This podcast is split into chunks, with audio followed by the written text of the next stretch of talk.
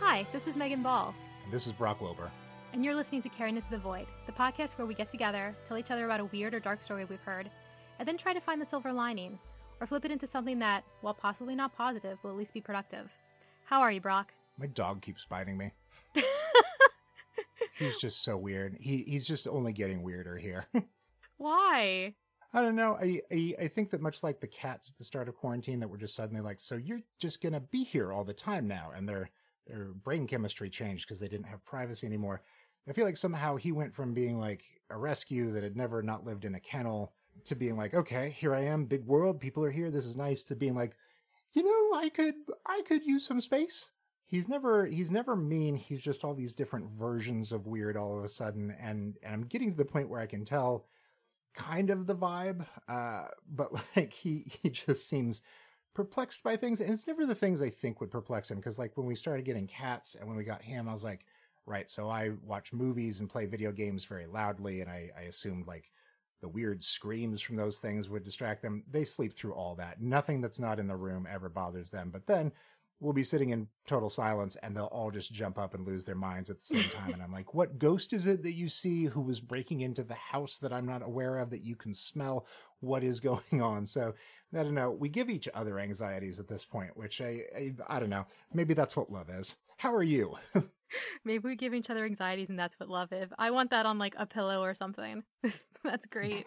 I'm doing great. You know, as we continue to go through the continued shared trauma event that is the pandemic and United States politics. But I feel like everything might be getting maybe better? Question mark ish, maybe. I don't want to commit to that. You are you are taking a stance here, and I applaud you for trying. like it feels like 2020 was that drunk guy at a, at a, a party who like throws up in the fish tank and stuff like that and 2021 is the guy who's following him going no man he's not usually like this. No it's cool. And i'm hoping that like they can kind of get their shit together because i'd very much like all of us to get our shit together. Like i was just able to put in registration for my family to get vaccines so i might be doing that in like a month or two which would be incredible so like I see things on the horizon and I hope that it's like a light and not a train coming straight at me. I put in my uh, vaccine uh, registration locally, and they're like, "Okay, so um, are you a frontline worker uh, or not? Basically, just describe your job, and we'll tell you if you are." And I know that around the rest of the country, in many places, uh, journalist uh, is considered frontline worker. I'm in the Midwest, uh, so I sort of wrote in like, "I am." A journalist. I am always interviewing people. I am out in the world. I am kind of doing like frontline journalism. I don't know if I'm pushing. So, like, I, I know at the end of the day, somebody locally in my Midwestern city is going to read the application, and depending on how important and real they think news is, that will determine where I go. Because if they're like, oh, yeah, journalism is important, which also, like, people locally know that I'm a, a bit spicy sometimes, and if I've ever offended them, I know I'm just going like way at the back of the line. So I, I really rolled the dice on being honest about my career there. So I can't wait to see what happens. I was like, it's either next week or eight years from now. So I I'm hoping for the best. Both of my parents are, are over 70, so they get put into like the tier of I don't want to say elderly because I don't think of them as elderly, but like old people who like need it to like you know survive and since I'm considered their caretaker, I also would be like more in line. But I also go into my office twice a Mhm. week, every two weeks a month. I have a letter on letterhead from the Treasury of the United States that says I'm essential.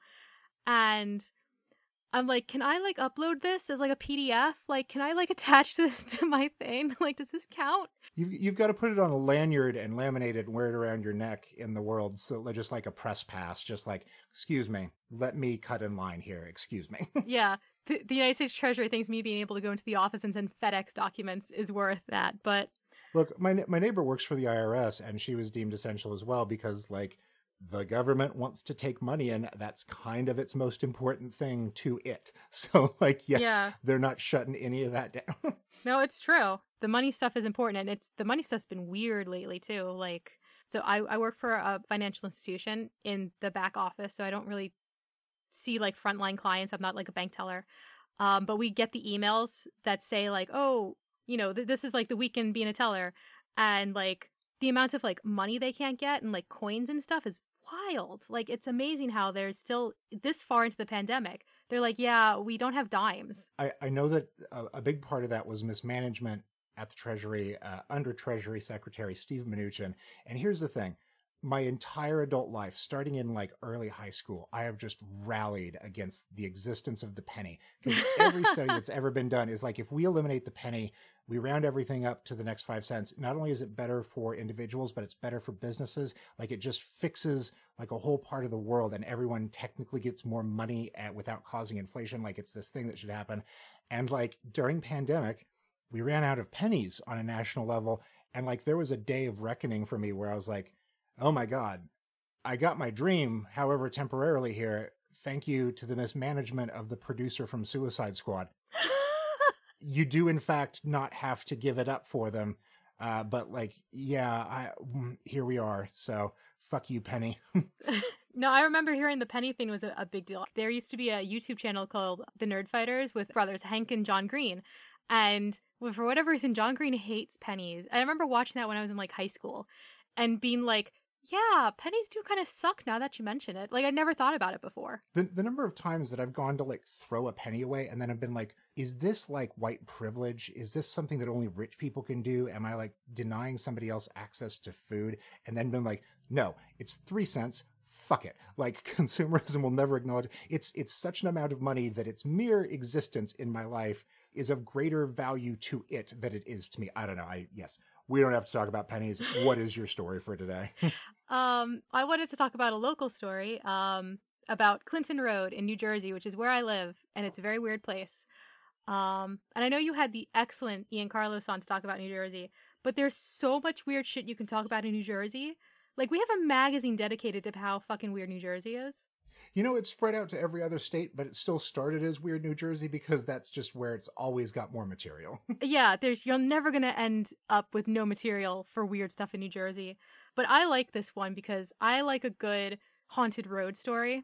And this is what Clinton Road is. It's a 10 mile stretch of road in north uh, northern New Jersey near West Milford, near Route 23. If anyone wants to know what route it's near, and um, there's a bridge near a place called Dead Man's Curve, because of course it is, where there's the ghost of a young boy. Somebody needs to run the numbers on how many Dead Man's Curves there are, and whether or not they were all named that way to scare teenagers in the 50s from going to Lover's Lookout Point. It is a trope, isn't it? Like, I, when I read Dead Man's Curve, I was like, come on, like, could really? Like, all right, fine. But it is funny that there's so many of them around. It's just one of those like it's just one of those parts of like Americana. Like of course there's a dead man's curve. Like of course, you know, why wouldn't there be? The the song Last Kiss plays on every fifth mile of, of stretch of highway all across the country. I cannot stand that song. That's one of the worst songs in history. I'm sorry, I hate that song. I don't like I'm not a big fan of Pearl Jam. I kind of think they're terrible. Please don't cancel me. But that song, especially covered by Pearl Jam, is my personal hell. I hate it so much. Moving on. um, so there's this bridge near Dead Man's Curve, and it's where someone, uh, a young boy is thought to have drowned. There is no news stories, there's nothing in the newspaper going back to say that a young boy drowned there, but everyone believes it. And to get past it safely, you need to throw coins into the river as you pass. Like the weirdest toll booth operator on the New Jersey Turnpike.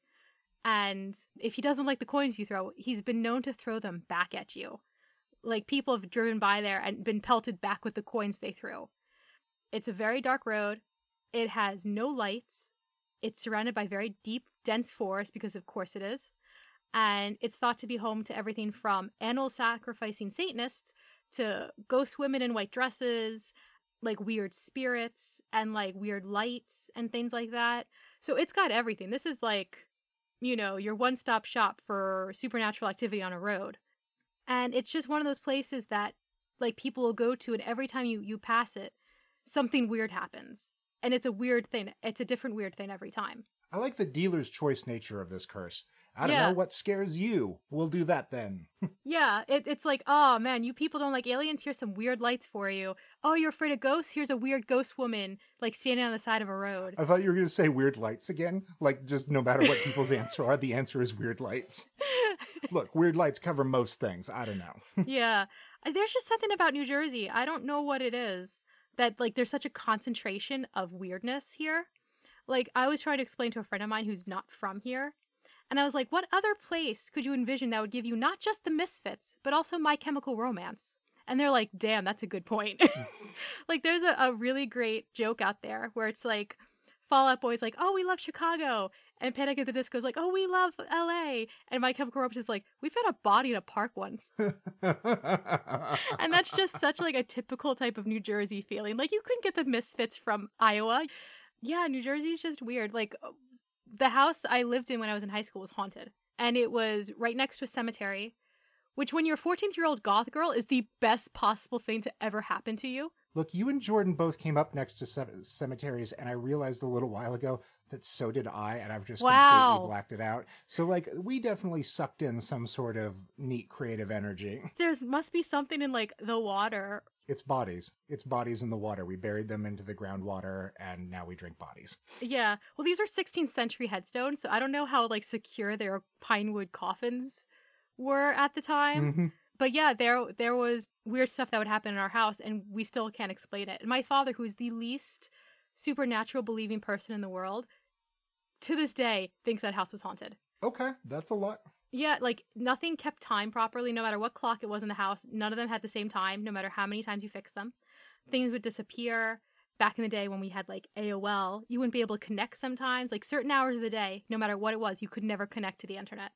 There was one time where I was, you know, sitting in the living room watching TV and talking to my mom. I could see like her reflection in the window behind me. So I was like talking to her, and then my mom came up from the basement where the laundry was and asked me who I was talking to. K. Yeah.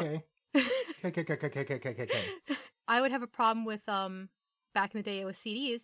I'd have a problem with some of my CDs skipping at certain points. Like there's certain words that it didn't like and my CDs would skip. Like profanity words? Like are are you being scolded by a school mom? No, it just I oh god, it was so long ago. I'm trying to remember what the words were, but my CDs would skip on certain words and it was the weirdest thing ever. Yeah, I'm going to need you to follow up with me on that one later about what words. Bring that to next episode because I think people are going to want to know. I will. i this is some homework for me. I will figure that out. But like I was listening to like Nine Inch Nails and like AFI and Alkaline Trio and stuff like that back then. So it was like maybe she just didn't like industrial or punk music. You know, maybe she was just being like, "Hey man, your taste in music sucks." Which you know, I was a 14 year old pop punk kid in New Jersey. Of course, my taste in music sucked. I have I have some things to say about most AFI albums, but we're just going to keep moving. oh, d- I love them. Don't break my heart like that. I'm Um, not breaking your heart. I, you don't know if it was positive or negative. We're just going to keep keep on rolling, rolling, rolling. well, I think we're gonna roll completely into the Caring into the Void moment. Wonderful. Sometimes you don't end up where you think you will. The roads wind and twist before you, and the years melt into an unrecognizable tie dye stain of half remembered memories. You are not meant to be a creature of habit, roaming the same places like a video game NPC, waiting for the protagonist to show up. Routes can be pulled, roads can be changed, destinies can be rewritten. You do not have to spend your day like a ghost, haunting places that have ceased to hold meaning to you. You can throw the coins of your eyes straight at Charon and take the scenic route out of the hell you find yourself in. Nothing is permanent in this world except your courage, your resolve, and your bones. Well, that and Bruce Springsteen. Toss a coin to your Witcher by Bruce Springsteen. oh, that's going to be stuck in my head now. You've done a terrible thing. Have I? Look, you've just done the full Jersey this whole episode. I think you've run out of references. So, like, All right. is The Witcher from New Jersey? I mean, Kind of, in a way. in a way, aren't we all from New Jersey? No, no, we're not. Truly, no. Cannot overemphasize how much that is not the case. New Jersey's awesome. Come on, man. That I, I am not saying anything positive or negative about New Jersey here. I'm just saying we're not all from there. all right. I guess we all can't be as cool as the New Jersey people are. Don't laugh at me. Did you try to remember what state I live in and then went back to Jersey? I know what state you live in. All right, all right. Uh, today I've got the story here of the hognose snake. Uh, this is exceptionally real. No supernatural element, nothing that crazy, just its mere existence. It is a snake that you can find uh, from Florida uh, up through Maine, uh, especially in New Jersey. So um, uh, some of us are from there, uh, like the hognose snake. Um, and when confronted, it will suck in air and spread the skin around its head and neck uh, like a cobra. It'll hiss and it will lunge pretending to strike. And if that works scaring away the thing, then it's done. If that does not work in scaring away the attacker, what it does is this. To avoid being eaten, the hognose snake will writhe in fake agony, throw up, shit itself, finally lies still, belly up, mouth wide open, tongue out, with blood dripping from its mouth. So that's that's its plan. I mean, I've done the same thing to get out of dates. it me is the comment to anyone sharing. Yes, Yeah. the eastern hognose snake. I we've all been there, especially this year. Uh, it's also called the the uh, the spreading adder or the puff adder, uh, which puff adder I think is. It feels like a Blackadder spinoff, but just every every episode he just shits himself and pretends to die until the criminal like reveals his his plan. So the other fun part about it is that it is uh, seemingly completely immune to, uh, to poison, which is something that people don't really understand. But its favorite food is poisonous toads. Uh, so it, it really has the monopoly on eating those. Anyway, I just felt a real connection to the hognose snake. So here is the caring moment. Yeah, we can see. You're doing a very good job right now. Don't blink, don't twitch, don't give the game away. You're actually staring down the whole situation stronger than any strong arms. You're unflinching in the face of oppression. Sure, you made your move and it didn't ring up the points the way you'd hoped. That doesn't matter. You pivoted, as the brilliant often do, straight from attack to mimed defeat. I bet they were puzzled as to what happened there, as if you got too freaked out and your heart just exploded, but it's working. It's really working. They no longer want anything to do with the situation, and sometimes that's the best path through ghosting just as hard as you can, making it look like you're a mess and they don't want to clean it up. And if that was good enough for Fiona Apple, it's good enough for you. Stand tall, stand proud, and or coil in your own sick and wait for this too to pass. However you choose your push, you're certainly the one with the upper hand.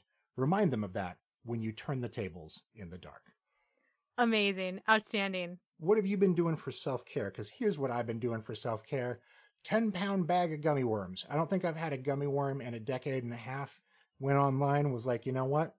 Giant, giant ass bag of gummy worms. Let's just do it. And uh, it sits there on the table in front of me, open morning, noon, and night. And uh, when I feel like I deserve it, uh, like a mouse solving a, a maze, uh, gummy worm time in into the old dum dum gullet. There they go.